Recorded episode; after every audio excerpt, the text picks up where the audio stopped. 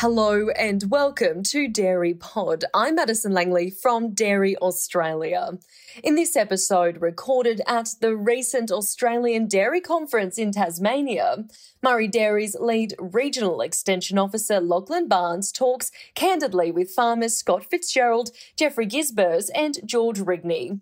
The panel discussion touches on personal stories of starting out in dairy, the barriers they see to farm business growth, and individual perspectives and successes looking at opportunities for the long term.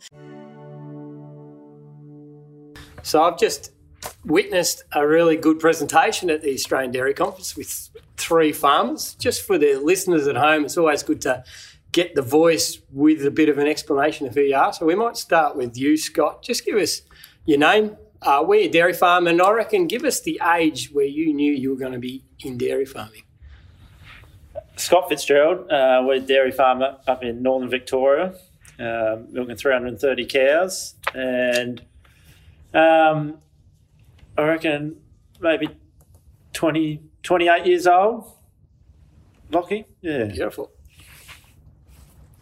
Yeah, I'm Jeffrey Gijsbers, and I um, farm with my partner Monique in the northwest of Tasmania. We're milking about oh, a bit under 1,200 cows at the moment across two farms. Yep. And what time, what age were you when you decided you were going to be a dairy farmer, or knew you were going to be a dairy Oh, farmer? well, d- when I was going to be a dairy farmer, I come to Australia when I was 23. Yep. So I left all my family behind, friends. And the bug bit then. That's it. And I'm George Rigney uh, from farming near Cressy uh, in Tassie. And uh, we milk about um, 2,200 cows. Uh, and um, I knew that I was going to be a dairy farmer in 2008 9 when we did our first conversion. So talking to three, uh, you can't see them, but um, um, youngish to middle-aged gentlemen, and decided on dairy farming late, but from three very different spots. Scott, generational dairy farmer. He's talked in there about uh, barriers to growth when you first started. Now you got 600 cows. You got any comments on a barrier to reducing that herd? Because now you're at 330. Yeah, so we, we got to 500 cows, Lockie, but the. I Um, gave you another 100. Sorry. you can edit that bit out. Yeah, uh, I suppose our barrier to growth was um, capital. Like we took over the family business, and it, it took a while to to own those cows outright, um, build equity in ourselves to to buy more land and, and push forward and and expand the business. Yeah, so that was the barrier to growth. I'm interested in you've gone from 500 to 330. Um, the process of going through that, and what was the barrier to, um, I guess, going backwards? Um, was there any psychological things about reducing cows? Was there any worry about cash flow? The business is big enough, or was it purely about getting the right size for what your land wanted, what the family needed, what was good for Scott? Yeah, um, yeah, definitely a big barrier to, to reducing the business, and, and mainly uh, mentally. Like like I was, I was pushing so hard to grow the business, and the last thing I wanted to do is is sort of pull it up. Um, but I, I, guess in that thinking, the the idea behind it is to is to um, is to make sure the business is around in the long term, so we're not um, running a fine line and, and potentially getting knocked off our perch um, over something that shouldn't knock us off. Because we often celebrate the successes of look how this business has grown over time. So I, I think we've got to have that as a success about somebody who's realised the size of the business for them. The other thing we often hear about in dairy farming is dairy farming's too hard, cropping's easy. We'll go from dairy farming to cropping. You've got a different take on that. Yeah, we do. Uh, we went from cropping and sheep and beef to dairy, uh, I suppose, because um, the setup of our farm at the time, uh, you know, both Robbie and I came home uh, from Ant College not at different times, but in the same sort of Era. yeah, uh, time frame, and um, our enterprise mix wasn't big enough Yeah. to sustain my my, family, his family, and my parents. So we needed to think of or come up with a solution uh, to how you know what we were going to do to to uh, were we going to go and buy another big farm somewhere. So I was you know one can start this farm, one can, we both wanted to be Yeah. farmers. Yeah. Uh, so you know we had this opportunity to um, invest in some irrigation infrastructure, uh, pipeline, and like I said in the thing today, you know we had the chance to buy this water. Well, what was going to be the best way to utilise that water, and it was sort of a timing thing where um, it all sort of came in together, and um, you know we did the analysis on dairy, and we could sort of keep the same land area, but go from a small cropping enterprise um, to a large scale dairy on the same land. So, Yeah. you know, w- when we did the conversion, we basically um, flattened the farm in terms of all the fencing Mm. came out. We had small towable pivots. We joined Yep. them up to make big pivots, you know, um, and then we, you know, we, we had it all in with weight and stuff. So that all Yeah. in the silos and, um, yeah, in Way the dairy. Yeah. went. So Yeah. two stories of generational farmers, I guess, getting the resource base working for them in a in a in a way that's going to help them stay on the land, have an enterprise that works for the family, and Yeah. so opposite direction has got, but sort of similar thought process went into it. Now, Jeff or Jeffries, do you prefer Jeffrey or Jeff? Either way, mind, they'll edit yeah. this out. Um, These two guys, I guess, inherited the land. So every Australian knows, I guess, that you can't get into dairy farming without being a generational farmer. So they've just had the luxury of that. Um, so, wh- how did you get into dairy, and why were you too silly to realise you can't get in without walking in and getting the keys handed to you? So in Holland, land prices are at uh, 150,000 euros a hectare, and 60 euro cents makes a dollar. So it's impossible to get into land over there unless Yep. you got someone to back you up. So Mm. I was actually working as self-employed, and I was leasing myself, renting myself out to people that, you know, broke a leg or uh, someone needed a digger driver or a chopper driver, or you Yep. know. So I was doing that sort of stuff. But then um, one of my mates, he said, "Oh, Jeffrey, would you like to go um, travel in Australia?" I said, "Oh, yeah, we go for twelve months." So I went for twelve months, worked in the cattle station. then we um, went to Tassie on the dairy farm um, for four months, and I ended up going back to Holland with him and uh, doing, you know, back to what I was doing in Holland. And I thought by myself, well, if I want to be a farmer, it's not going to happen here. So Mm. um, I need to come up with a sort of a plan, you know, what, what I'm going to do. I talked to my mum and dad at the time, said, oh, well, would it be all right if I give it a chance for 12 months? And I went over here and then, um, yeah, so my dad passed away then after two months. And then I went back to Holland, had the funeral there, had a chat with mum and said, oh, well, if we're going to go back, I'll give it a red hot crack. So Yeah. I went back to Australia and um, so working with a family farm and um, so I needed to learn how to grow grass. So I was going TAFE courses, done. I needed to learn how to, how to grow this grass. So we done the TAFE courses. Um, then I involved because uh, in Tassie, it's uh, we get this booklet at the at the end of the year. We get this uh, the farmer, uh, you know, who done the dairy business of the year Oh, yep, awards. yep. Yeah. So I was focusing on the top three all the time. So it's some pretty common names that pretty much keep Mm. coming back.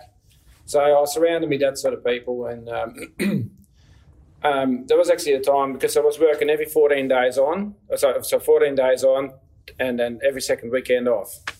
So, um, and then I went to the share farm what actually won the previous year, and I said to him, I said, well, I'll come and work for you, but you don't have to pay me. You just have to learn me what you know.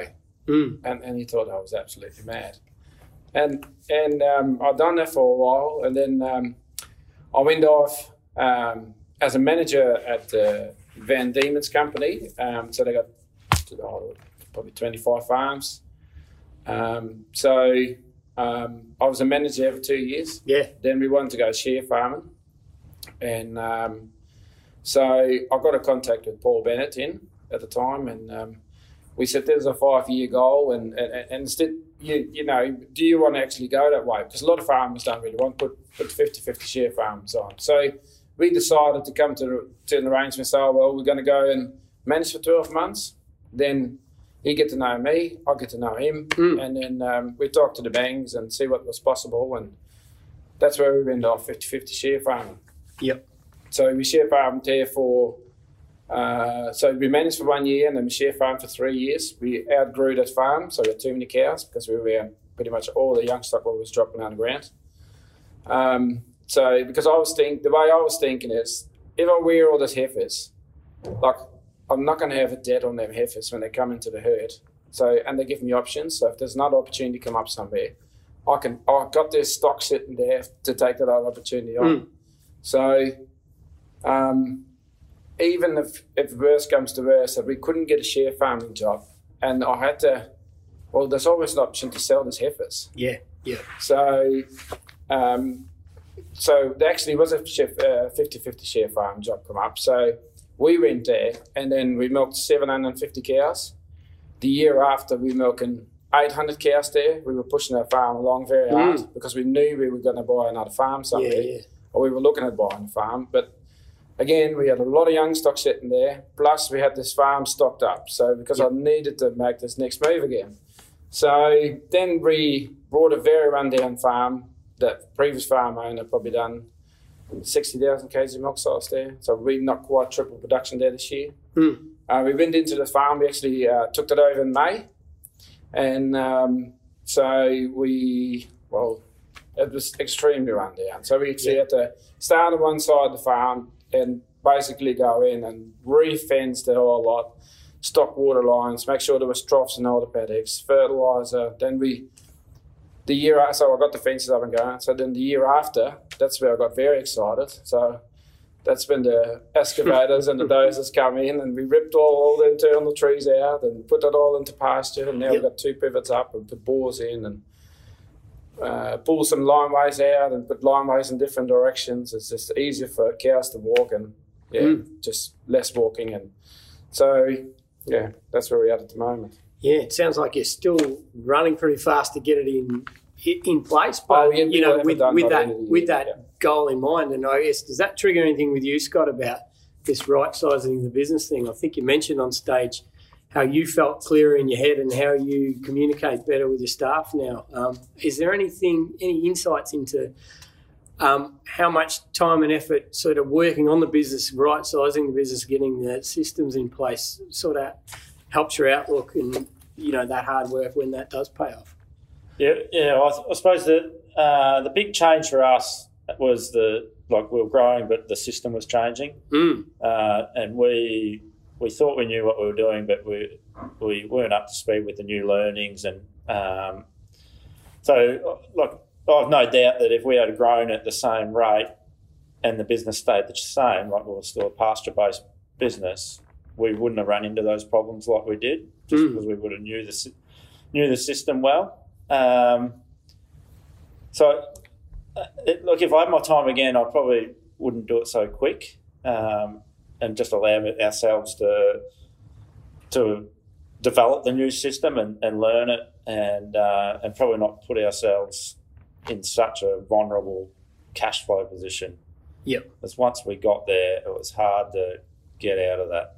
Yeah, yeah, So it, it probably honed in how important cash flow is in a business. Like it's um, like we never made a loss any of the years, and the numbers look quite good, but it yeah, but it doesn't show the cash flow side of the business, which was the killer.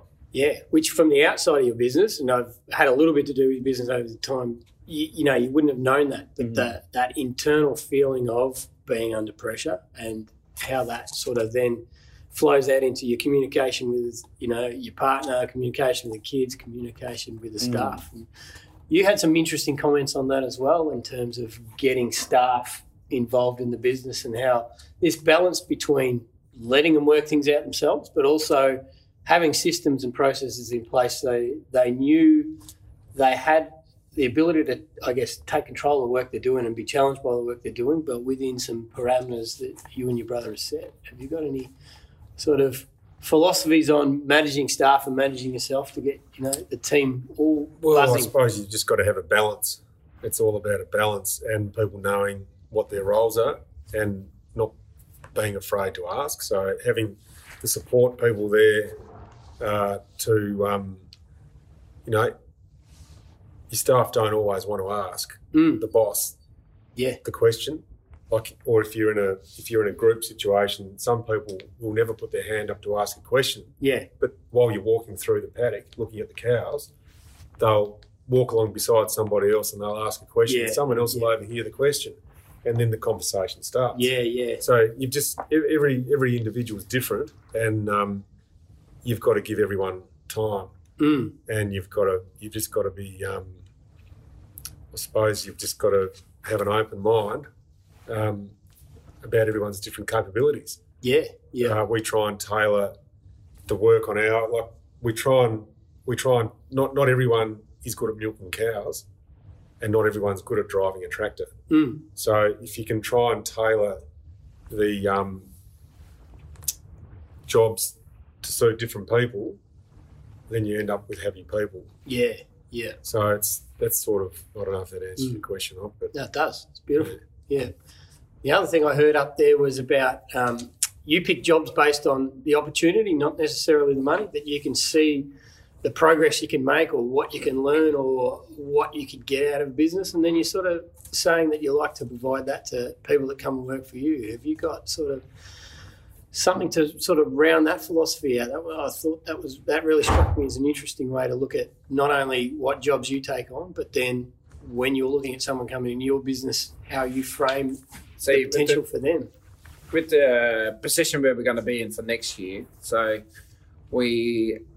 Do you want to go that far yet or not? Like, because I was going to say with buying the farm next door, but then actually want to get a, fa- a manager involved or a person involved in the business. Yep. And how would you go about that? I guess it's uh, almost about that, not just talent identification, but that conversation you have at the start that you were saying on stage that you pick jobs based on opportunity and you Yeah. wanted to pick this manager based on the selling the opportunity and giving them some sort of insight into where this business is going, how they can take it. Well, I, I guess uh, how you can see that is um, it, it's to any business, and and, so, and it's with the corporate especially, I reckon, because when you get these big guys coming in, you you got probably an operations manager overseeing a few farms. Mm. If you get a, a person on there and you offer them an opportunity, you'd be amazed how much more you get out of the person. Yeah. So it it could be share farming, or it could be a staff member that you can train up from from a farm hand to a two IC to a manager's level. Like if you start to give this person responsibilities, and he will he will, you know, he steps up and he wants to prove yourself, proves himself to you. Um, and then, but and especially going on the long run, if you get a low water share farmer, that guy, if he sees this cow stand in the paddock and this cows are hungry, Mm. he will go out there and he will shift them cows, because at the end of the day, if the cows are hungry and they're producing a lot less milk that that afternoon, it's costing him money too Yeah. Yeah. you know. And if the, and if he's providing a tractor, and and if he um, is rough on the gear or whatever, it, well, Mm. he's at the end of the day, he's the one that's paying the R and M bill on the tractor. Yeah. So, um, motorbikes is exactly the same. You Yeah. know? It, you have to give people an encouragement to uh, to get going. Yeah, yeah, it's that skin in the game, but also that um, giving the opportunity to show their potential. That you know, if they are dropping those things, it's probably a clear indication to you that they're not thinking that far ahead. But if they've got enough rope, essentially they can show what they can do. exactly. Now, I know you guys are bursting to get back to all the great things that are at the Australian Dairy Conference. If you didn't make this year's, you'll have to make the next one because it has been fantastic so far.